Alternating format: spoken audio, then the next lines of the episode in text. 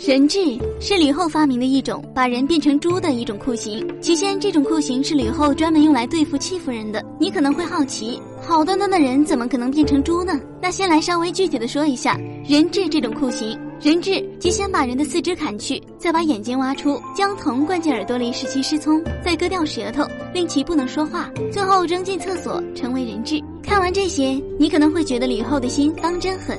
但若你知道戚夫人做了什么之后，再站在吕后的角度考虑一下的话，你也许会明白吕雉为什么会这样做。吕雉是刘邦发妻，刘邦从一个亭长到天下在手的王的时间里，吕雉一路陪在刘邦身边不离不弃。但男人都好美色，刘邦也不例外。戚夫人比吕雉年龄小很多。刘邦每次出游出征，都会把戚夫人带在身边，而多把吕后留在宫中。这样一来，夫妻二人见面的次数愈发少，感情日渐淡薄。相比较而言，戚夫人貌美又擅长各种乐器，广袖一挥便翩翩起舞，腰肢细若柳，粉面含春。刘邦自是疼爱的紧。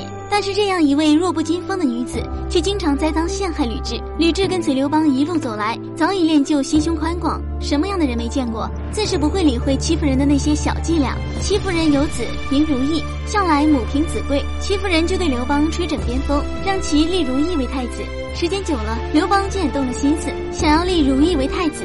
戚夫人可以在吕雉面前耍小伎俩，但绝不能撼动儿子刘盈的太子之位。吕后虽请出张良与商山四号为其出策，这才保住了刘盈的太子之位。刘邦去世后，戚夫人就被吕后抓起来做了人质。当年的那些夺夫之恨与自己儿子差点丢失的皇位之恨，终是能有了可解之处。